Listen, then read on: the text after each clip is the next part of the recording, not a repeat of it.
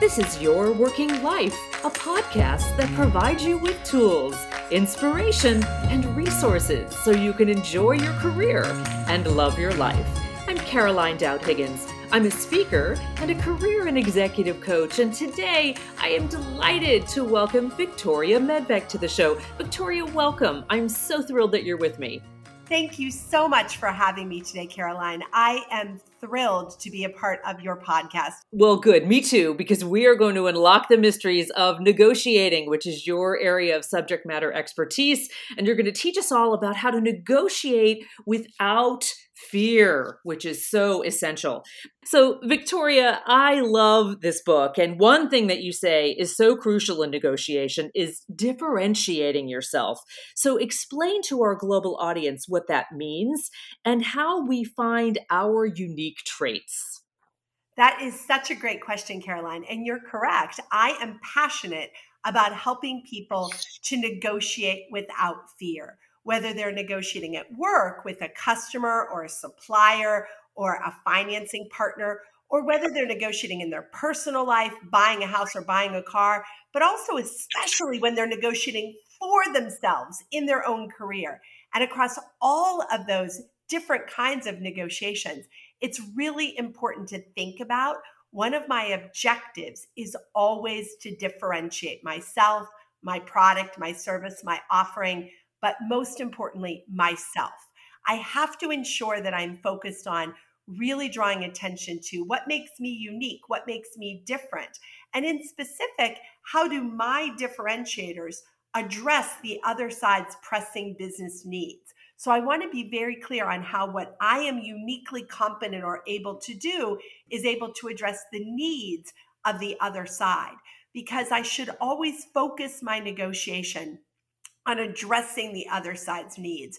And I should always set myself apart so that people on the other side aren't worried about establishing precedent by doing something for me that they feel like they would then have to do for everyone else. So, part of the reason why you want to differentiate yourself is to make sure that you stand out and that your unique qualities and competencies are highlighted. A second reason why you want to differentiate is because if you're not differentiating, you're really commoditizing yourself or your product, your company. But the third reason why you want to differentiate, particularly when you're negotiating on your own behalf with an employer, is because you want it to be clear to that employer how they can do something for you and not have to do exactly the same thing for everyone else at your level or in your role. So differentiating is key because it allows you to show how you don't establish precedent when they do something for you that they would have to do then for everyone else. So, you clearly are an expert in negotiating. You are a faculty member at the Kellogg School of Management at Northwestern and the co founder and executive director of the Center for Executive Women. And you have your own consulting firm, Medvec and Associates, and you focus on high stake negotiations and strategic decisions. So you're you're an expert, but you you must have started earlier in your career learning the ropes of negotiation and many of the women and men learning at this point are are nervous and they're fearful and you really believe that that impedes our ability to negotiate. So, what about the rookies, right, who are listening saying, "Okay, I get it. I know what I need to do, but I'm paralyzed with fear." I absolutely feel that fear impedes people in negotiation, Caroline. And the reality is, I see it um, in my students who who are um, going into negotiations and trying to negotiate for themselves. My students at Kellogg, who have a lot of experience but are still younger in their careers. But I also see it, Caroline, in the CEOs that I advise on high stakes deals when they're doing mergers and acquisitions and partnership agreements. I see fear that is pervasive across the spectrum of experience in negotiating. And so I want to take the fear out of negotiating and really help people too, as my book is called, Negotiate Without Fear by using the right strategies and the right skills. And a part of those strategies are to focus on the other side. A part of the strategies are to focus on how your differentiators can address their needs. A part of the strategies is to actually make sure that you put all the right issues on the table when you negotiate. and that you're not just having a single issue conversation. And another key and critical strategy is to ensure that as you go into that negotiation, you go in with a clear offer that highlights how your differentiators address their needs and that that offer gives you enough room to concede and maneuver and modify and change um, before you end with a resolution.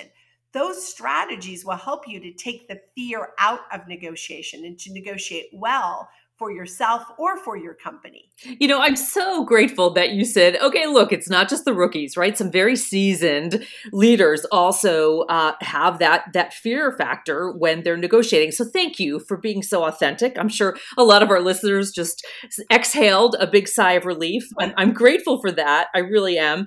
My observation as an executive coach is that women uh, tend to negotiate less than our male counterparts. And I know that you are particularly passionate in empowering women. So, why is it that women struggle more with this? And any particular tips that are relevant to our women listeners? That is a great question. And you are correct. There is research. It was first identified by a labor economist at Carnegie Mellon, Linda Babcock, who first identified that women are less likely to negotiate for themselves than their male colleagues are. And she looked at that because she's a labor economist in terms of women negotiating their salary and found that women were less likely to ask for salary than men were at comparable levels. But the reality is that that tendency not to ask extends far beyond simply asking for pay. It also involves women asking for promotions, women asking for visible assignments, women asking for development opportunities, women asking for the resources and staffing they need to be successful in their positions. And so, this tendency not to ask for themselves is quite pervasive. But I do want to be very clear on a distinction here. It is not that women cannot negotiate. It's that women are less likely to negotiate for themselves than their male colleagues are. Women are fierce negotiators on behalf of their companies or their organizations. I think all of us would say women are often fierce negotiators on behalf of their families. I always say you don't want to be the teacher um, who is facing the mom who's upset about something at school, right? Women are fierce negotiators on behalf of their families. We are fierce negotiators for others but we often don't ask for ourselves. And the reason that we often don't ask for ourselves really comes down to a few key areas. One is that we often don't see the situation as being negotiable. So women tend not to see as many negotiation opportunities as men do. If you simply ask men and women to read a paragraph about a situation and ask what is negotiable in this situation, even when they're reading it, they will find women will find fewer negotiation opportunities than men do. Um, women see things as more fixed more set and men see things as more flexible. I often say this is a key reason why women don't negotiate because women tell me all the time caroline i tried i asked and they said no. And i always say no is not a wall you run into at the end of a negotiation no is the window you climb through. Negotiation starts with no. It's like game on, let's go. You don't really know if you've tested the boundaries until you've heard no. So you can never be intimidated by no. You have to see the situation as being flexible, negotiable, something I can modify and change.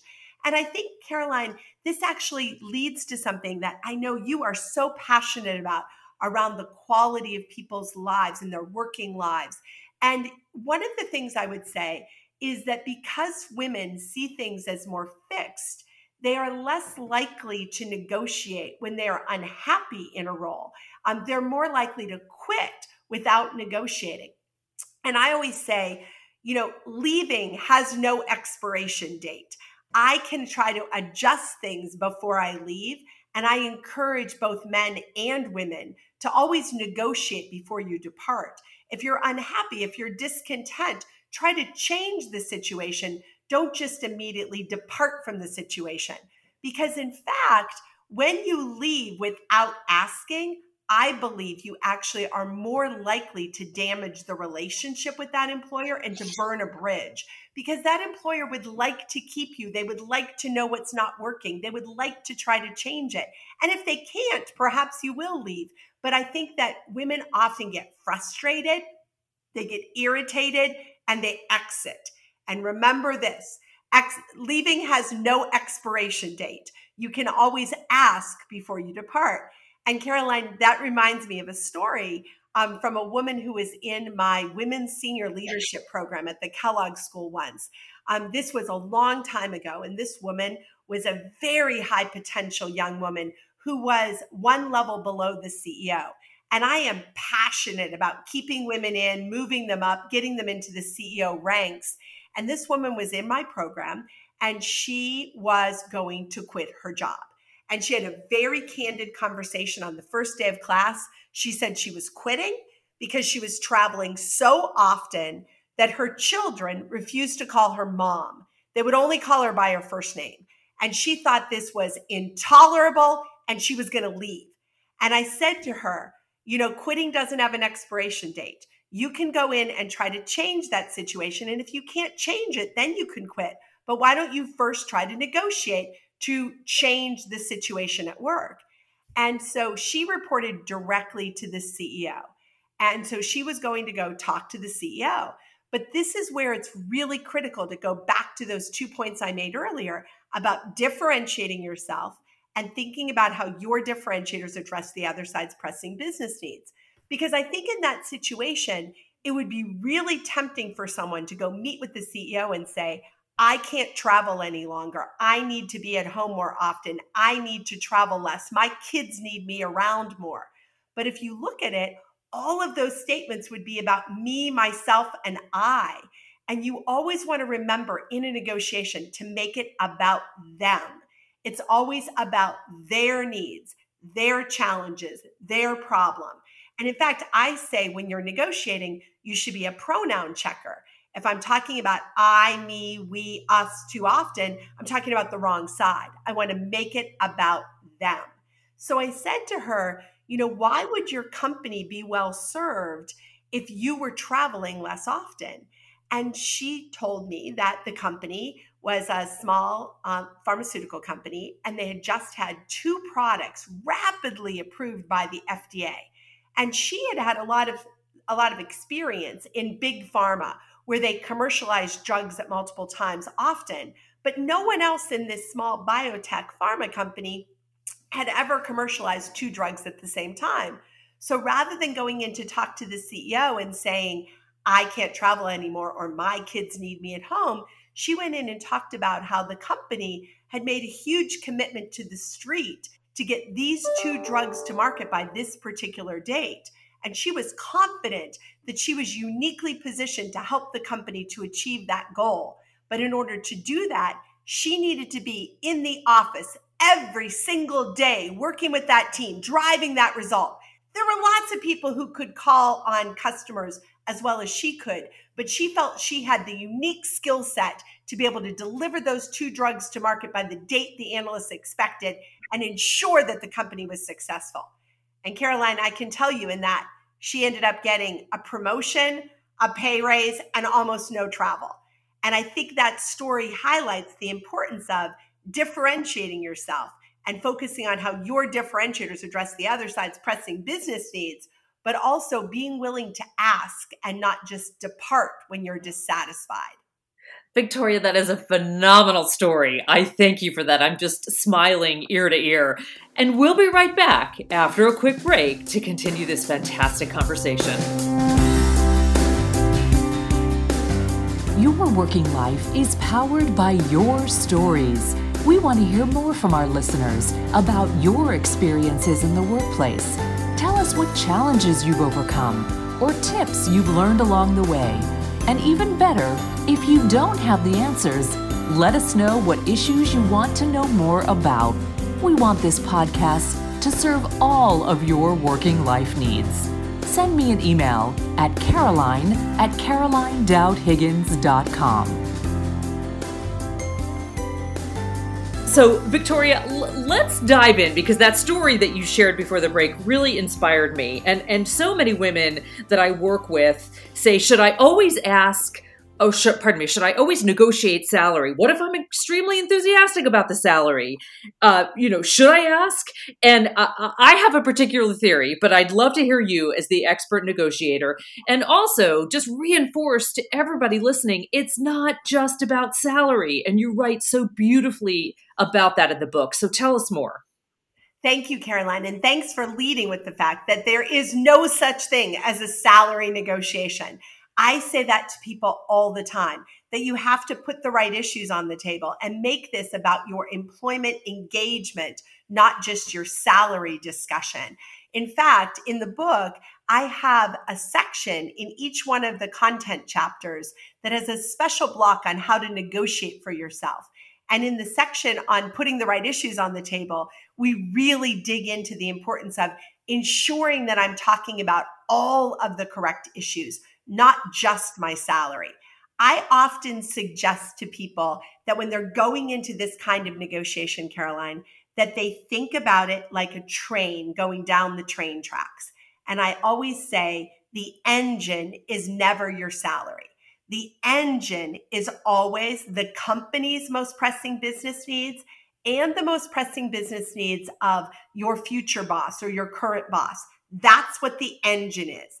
And then the next car back are your differentiators and how your differentiators can address those needs. And the next car back is some kind of bet on how your differentiators will address the needs that the company or your boss has. And the next car back are your other differentiators. And the caboose at the end of the train includes your salary and your annual bonus and any kind of moving expenses, those are all in the caboose. They're there, they're attached. But the story is never about the caboose. The story is about the engine. And I often will say, you have to keep that train moving forward. You got to lead with the engine. Don't drive with the caboose or you're going to end up off the tracks. And I really believe that that is so essential when we go in to negotiate for ourselves. We have to ensure that we're focusing on the right issues. We have to make sure that we have a good story. We have to make sure that we're delivering offers. And in fact, in that situation, Caroline, I would recommend that people go in with a few options rather than a single offer. One of the things the book talks about is a strategy called multiple equivalent simultaneous offers. The essence of it is to go to the table with three options rather than one offer. And in employment situations, I always encourage people to use multiple options. And one of the options should always include a bet on some performance metric you can achieve because of your differentiators. And that bet is always in the third option.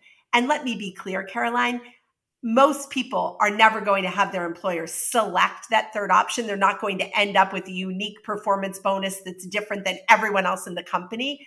But the reason you put it on the table is not so they select it. The reason you put it on the table is to demonstrate your confidence in what you can achieve, how you will perform, what you will do for that company.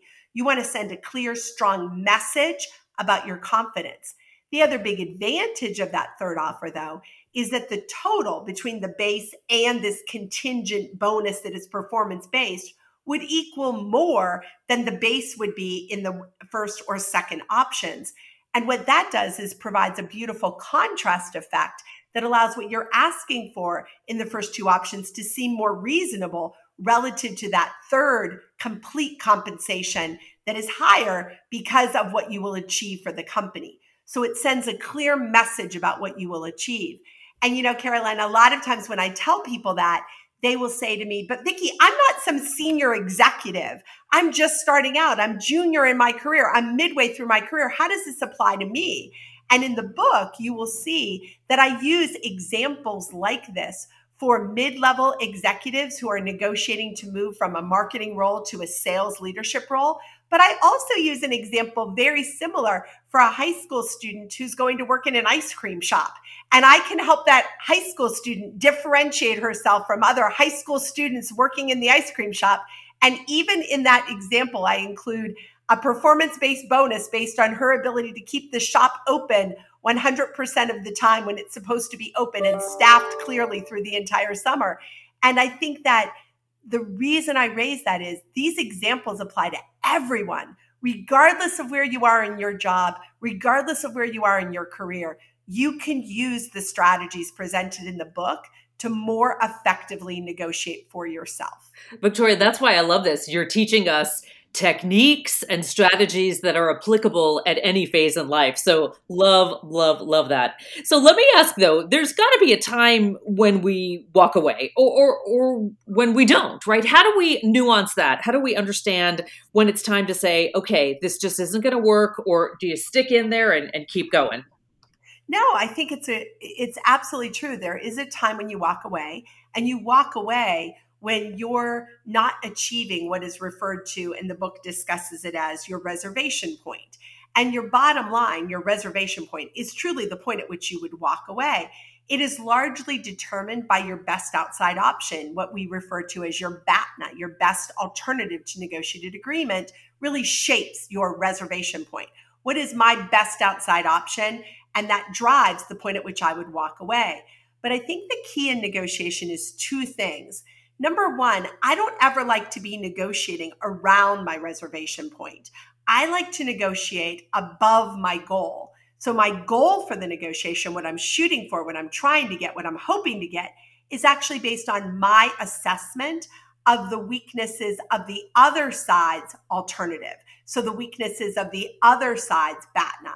And in the book, we talk a lot about this idea of setting ambitious goals and negotiating around your goal rather than your reservation point. And one thing I will tell you is I think a lot of people, when they have to negotiate for themselves, make a mistake that they they they negotiate against themselves and work their way down toward their reservation point. I'll just give you an example. Imagine that you are working in an office and you need some more administrative assistance. You are losing your mind in your job and you decide you absolutely need some more assistance. So you're going to ask your boss for a person, an administrative assistant who works just for you five days a week. And then you think, well, you know, that seems a little selfish. I mean, maybe I shouldn't ask for them to work for me only five days a week. Maybe I could split it and they could work for me and my one colleague five days a week. And then you think, you know, really, there are two of us that are kind of also colleagues. So maybe it should be for all three of us. So maybe I'll ask for the administrative assistant who works for three of us five days a week. I mean, I at least need them to work four days a week. I have to have them at least four days a week. I'm going to ask for an administrative assistant who works for me and two other people four days a week. I mean, it can't be less than three. It has to, I have to have at least that level of support or I'm going to quit. Like I am done. I cannot make it anymore. So you go to your boss and you ask for this administrative assistant who's going to work for you and two other colleagues three days a week. And your boss says, you know, there's a hiring freeze. And you say, I have to have it. I absolutely have to have it. And you start to look like a crazy person. I think you would have been far better off if you had thought about the fact that your boss needed to have certain things accomplished by the end of the quarter and they needed you and your team to be more externally focused. And you went in and you talked about your need for two sources of support to support you and the team so that they could be out in the market generating revenue with all of the customers. And when your boss comes back and says they can't give you two people because you know there's a hiring freeze, rather than looking like a crazy person because you're at your reservation point, you could instead concede down to just an administrative assistant who would work for you five days a week and you could look reasonable and cooperative. I think that that message is very key. We too often go into negotiations. We negotiate against ourselves before we make our opening offer, and we've come down to our reservation point. And so we have very little room to maneuver. Whereas we would be far better off if we set more ambitious goals based on the weakness of the other side's options, went into the negotiation at those starting points, left ourselves room to concede with rationale on why we would make those concessions, we end up both getting more and building the relationship with that approach. So that's something I would say about reservation point. I would try to stay away from it in the negotiation. Victoria, I have learned so much from you today. I am taking copious notes. I am going to be gifting your book to all of my friends and colleagues. This is an absolute must read, and I'm grateful for your expertise on the show. But let's tell our global audience exactly how they can buy the book. It's called Negotiate Without Fear strategies and tools to maximize your outcomes. And of course, it is available on Amazon and Barnes & Noble and at all major book retailers. But I want to mention your amazing website, which is medvecandassociates.com. And you have been very gracious to invite our listeners to connect with you on LinkedIn as well. Victoria, thank you, thank you, thank you for your time today. Caroline, thank you for all that you're doing to help people have their best working life. I really appreciate the messages you send out through your podcast, and it was my privilege to be your guest. Thank, thank you. You are so welcome, and I wish you continued success. And if you like the show, subscribe on Spotify, iTunes, or SoundCloud. And even better, leave a review because this helps new listeners find us online let me know what career minded issues you would like for me to feature on a future show. You can find me on Twitter at C. Dowd Higgins. And a special thanks to my podcast colleagues, Laura Deck, Executive Director of Publicity and Communications, and Claire McInerney, Executive Producer. Thank you for making this show awesome for our global audience. I'm Caroline Dowd Higgins. Thanks for listening.